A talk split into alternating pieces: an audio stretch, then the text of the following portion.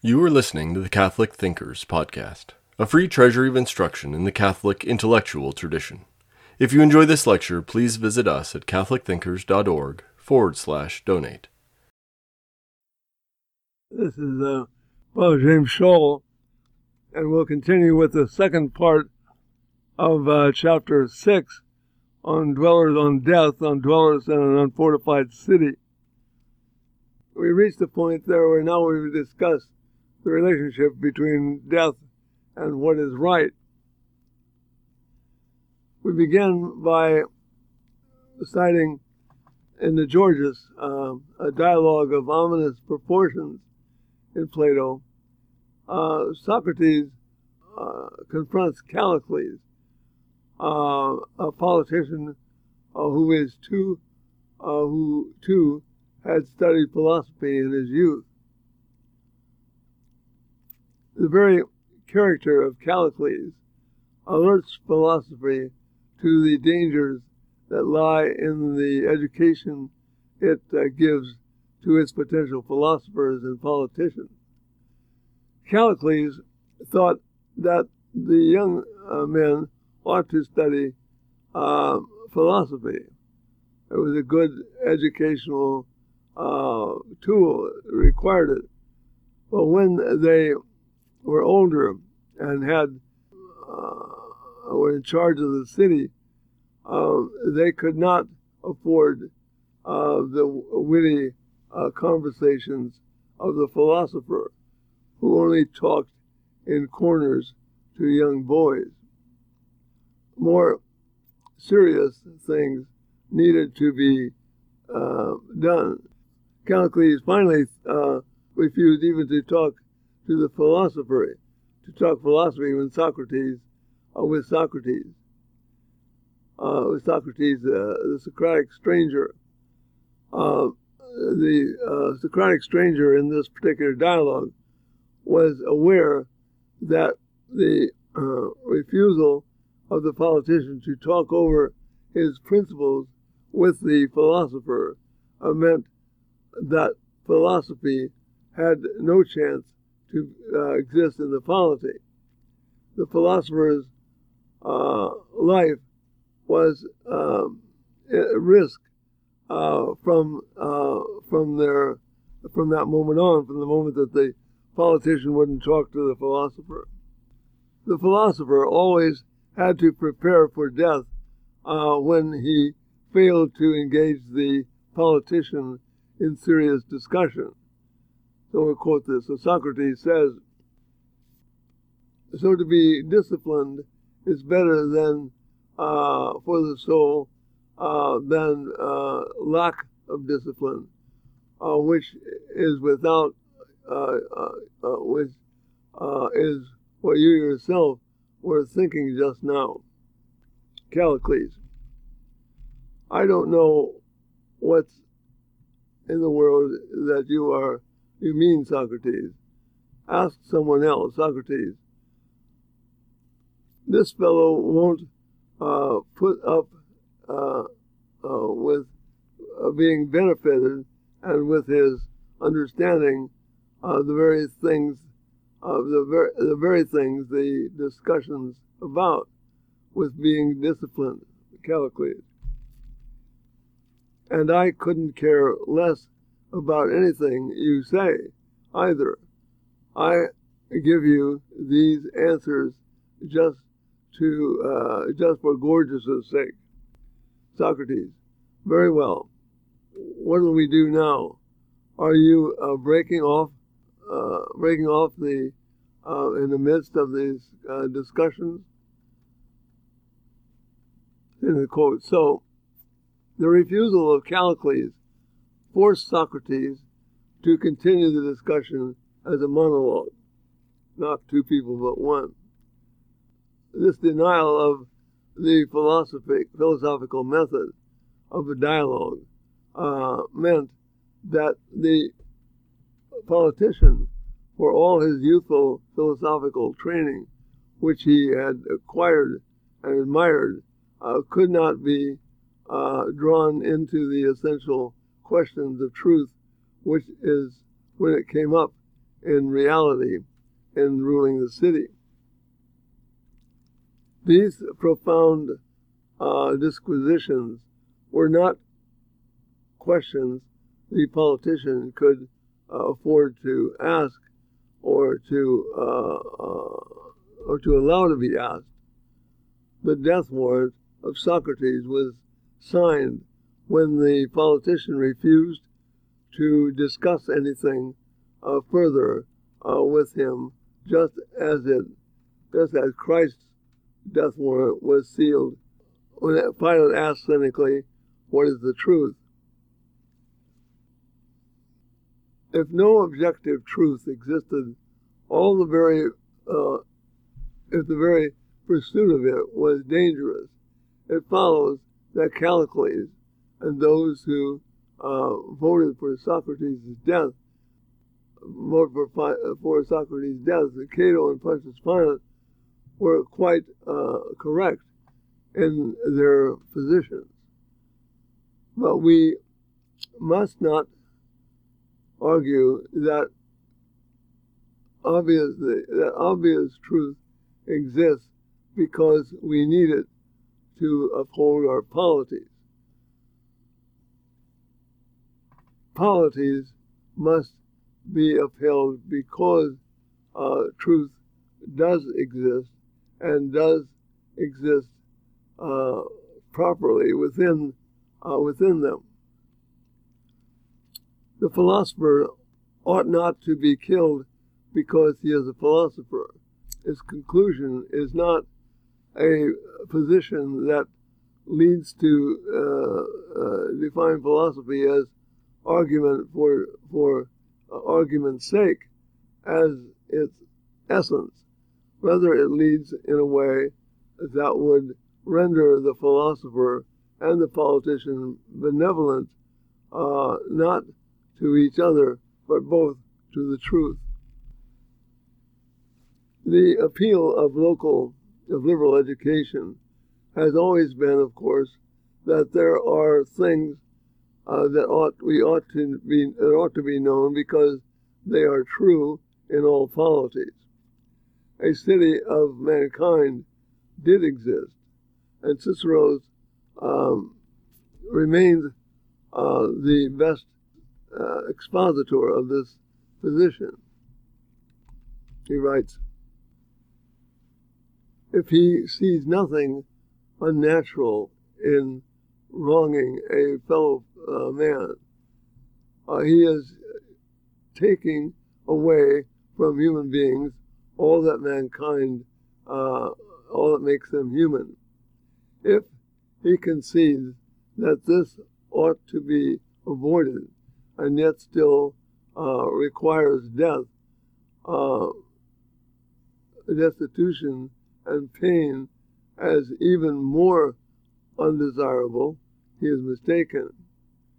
He ought not to concede that any damage either to his person or to his republic is worse than uh, doing wrong.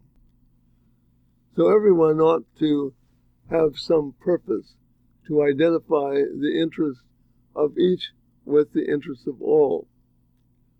Once men grab for themselves, human society, human society will completely collapse. But if nature prescribes, as she does, that every human being must help every other human being, whatever he, whoever he is, just precisely because uh, they are all human beings, then by the same authority, all men have identical interests. Having identical interests means that we are all subject to one and the same uh, nature, and that, and that being so, uh, the very least that such a law enjoins is uh, that we uh, must not wrong one another. That's from his essays on duties. What is evident here is the force of the argument that death does not take precedence to what is right. What is right is the foundation of civility. The politician's refusal. On the last day of Socrates' life, his wife, Xanthippe, was sad because, as she said, this would be the last day during which Socrates could converse uh, with his friends. And Socrates' friends, however, were not much better than Xanthippe uh, when it came to controlling their tears. Socrates uh, expected more of the philosophers because this self uh, control was the nature of the profession, the uh, preparation for death. What amazed the men uh, who remained with Socrates, however, was the um, calmness, was his calmness. He did not uh, wail and shout and blame uh, the others, as the jailers uh, told Socrates uh, uh, have been the case in gen- with general experience with others. The calm of Socrates was caused by his philosophy, by what he talked about in this um, uh, cell provided by the same state for his death almost as if to say that the only uh, place for true philosopher, uh, for true philosophy, uh, for uh, the search for truth in the polity was in the uh, apprehension of in the antechambers of death. This was where Socrates uh, had his second trial, not before the city but before the potential philosophers who uh, could follow his arguments about uh, immortality. What did Socrates talk about? He talked about the immortality of the soul. Soc- and that's in his last days. Socrates was not sure that death was the worst evil, but he was quite convinced that the soul was immortal if this were the case, if this were the uh, fruit of his philosophical knowledge, he was um, freed from that power of death by the uh, politician that could be, uh, by the politician that could be used uh, to coerce him to do what he did not think was right to do. Callicles knew uh, this, this quite well. This is the reason he would not uh, discuss anything further with Socrates. Cicero likewise understood that death was not an excuse for preferring what was advantageous to what was right. This conclusion suggests that the reasons men give for which they uh, for which they die are the reasons that uh, limit the state from completely uh, uh, com- completely defining their own lives.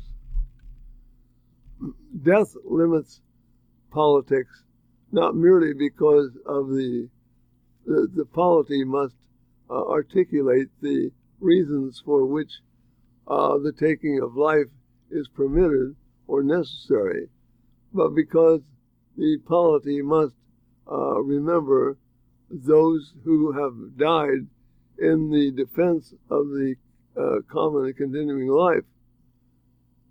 If the polity remembers no philosopher, if the greatest deeds uh, and words are only those spoken by the polity about its own continuance in existence, then the education of the youth must ever keep out these uh, uh, disturbing questions that death poses about what life is all about uh, uh, in all of its discussions, including the those of happiness and salvation that can come with death.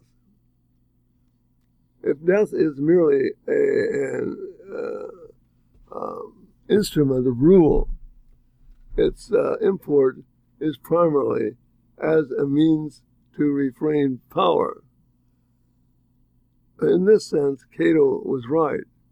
We must keep a philosopher or a uh, St. Paul out of Rome if we would uh, preserve the city as it is uh, constructed.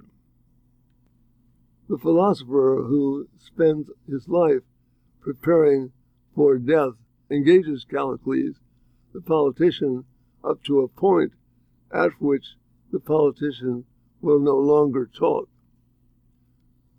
This silence on the part of the politician is threatening.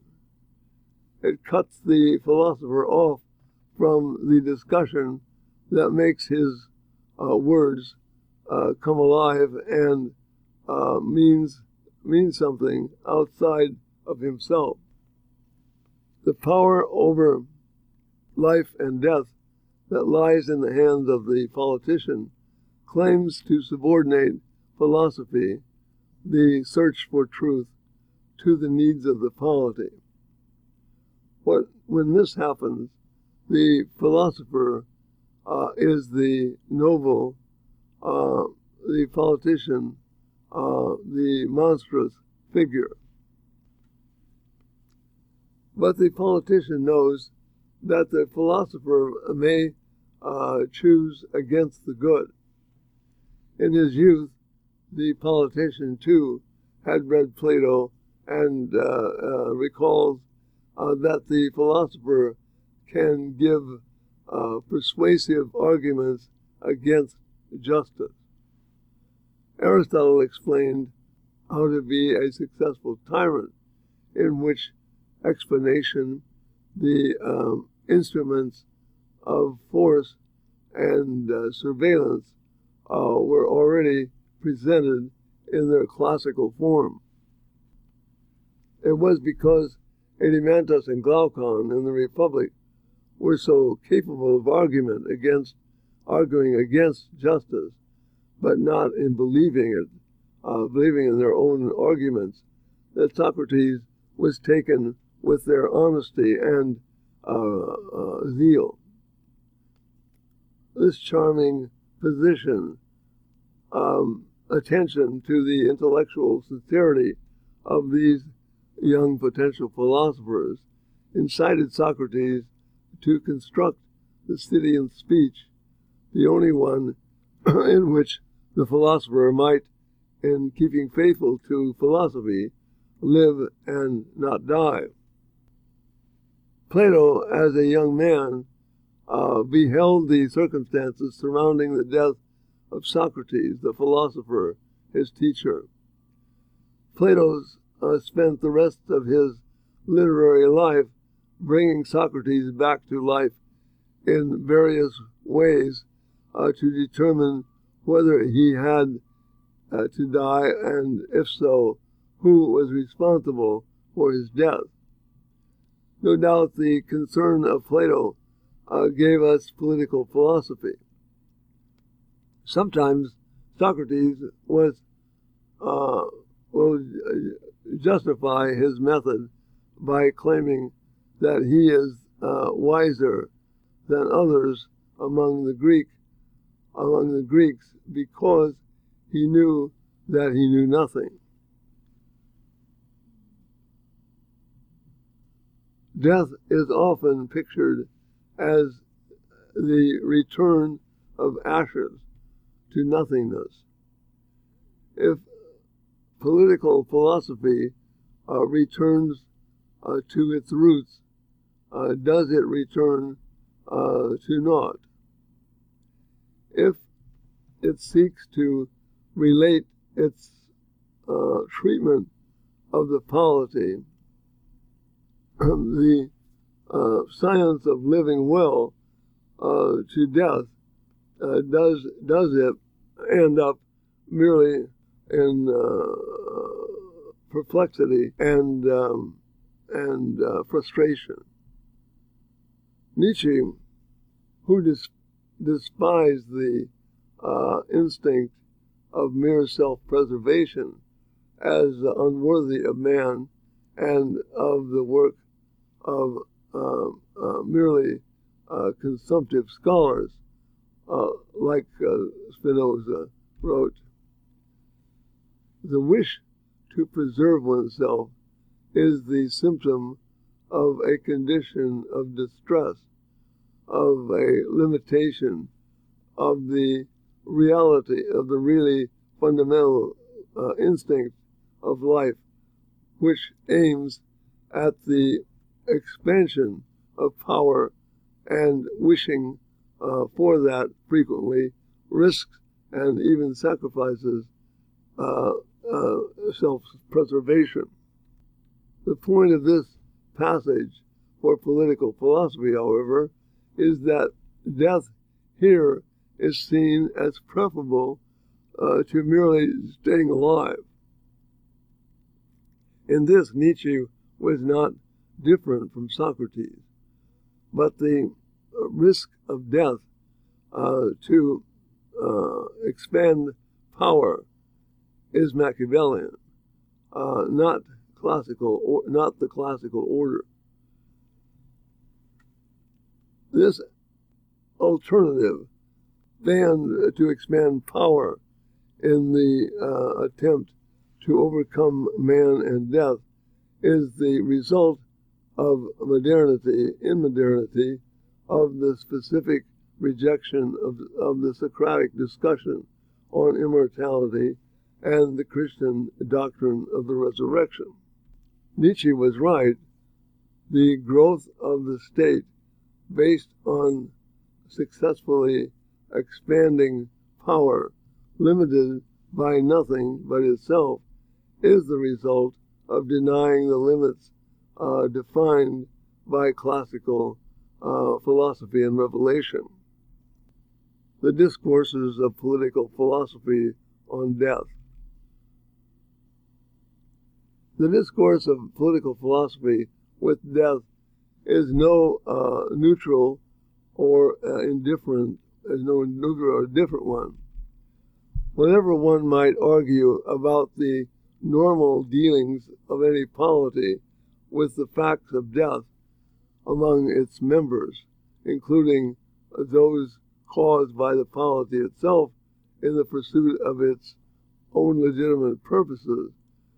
The greater problem concerns what limits the polity to be itself. The definition and um, terms of the limit of this limitation of politics are the great themes of political philosophy. This effort is the intellectual enterprise that seeks to know where politics falls within the uh, scheme of the whole of being. Implicit in Callicles' refusal to speak further with, this, with Socrates about the purposes of political rhetoric was the affirmation that death bore no meaning. Death implied no judgment and no meaning other than its fact. The philosopher had no significance. In his conversation with Boswell, Samuel Johnson, as we saw, had remarked that at that awful uh, hour of his own uh, disillusion, he was not sure he would want to be with a friend or to have it all between God and myself. In the discourses of the Stoic slave philosopher Epictetus, he likewise pictured himself at the hour of his dissolution. What shall tend me? God and your friends. I shall lie on a hard bed, but you can do it like a man. I shall not have a proper house. If you have one, you will be ill uh, all the same. Who will give me uh, food? Those who find in it for them for others. You will be no worse off than uh, man is, a slave of your uh, uh, on your own sickbed. And what is the end of uh, the illness? Nothing worse than death. Will you realize once uh, for all that it is not death that is the source of all uh, man's evils and of a um, and of a mean and cowardly spirit, but rather the fear of death.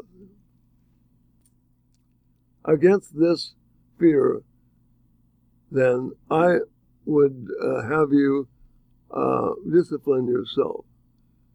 To this, let all your reasonings, uh, your lectures, and your uh, uh, trainings be directed, and then you will know that only so only so do men uh, achieve their freedom. The end of the quote.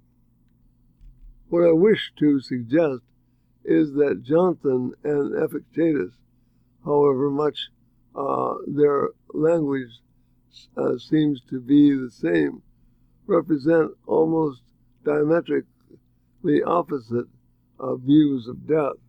Johnson was a believing Christian, and his relation to God was personal, one of uh, accounting for his life before God at death.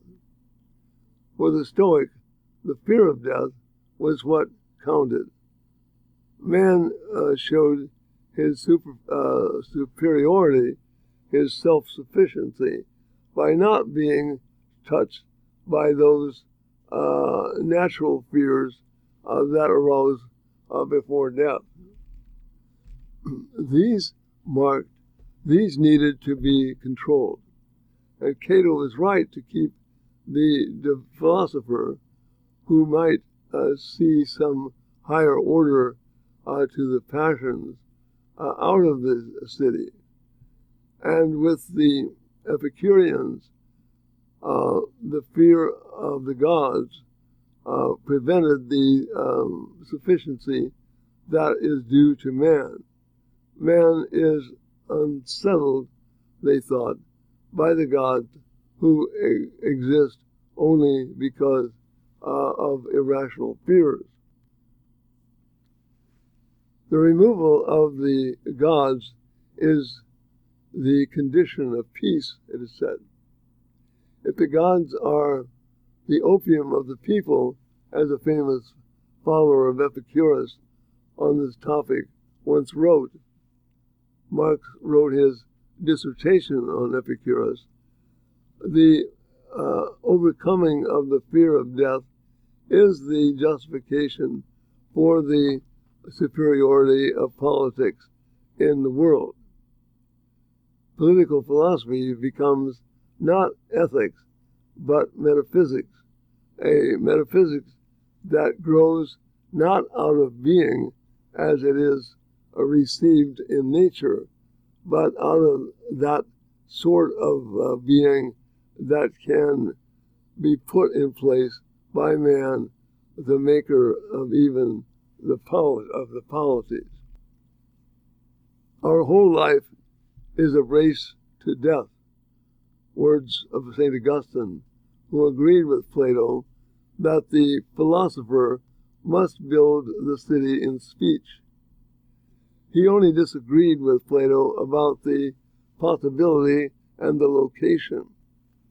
The city of God remains the basic and central answer to uh, Nietzsche, who felt that Socrates ought not to have offered a sacrifice, sacrificial cock to Asclepius, the god of healing, because mankind sick un- is not sick unto death. What it lacked was the will to risk even death for power. When told to uh, behold their king, the people uh, present shouted to Christ, We have no king but Caesar. Even in this king, even if this king be a philosopher, he will be killed in all existing cities, as Socrates taught. The limits of uh, politics begin where Cato and Callicles uh, will allow the philosopher in the uh, city. The dignity of politics uh, to be itself depends on whether man can find the answer to the complete happiness that includes the friendship of the gods and man in a complete life, a life that would include body and soul in the wholeness of which we are composed. If he cannot, he will look to politics for the alternative answers, answers that depend only on himself and are not uh, related to what is. The physical fact of death in a hundred horrid shapes, Chesterton wrote, was more naked and less veiled in the times of faith or superstition than in times of science or skepticism. Often it was not merely those that had seen a man die, but those who had seen him uh, rot, who were the most uh, uh, certain, who were most certain that he was everlastingly alive. The dwellers of an unfortified city uh, confront the physical fact of death at the limits of science and skepticism.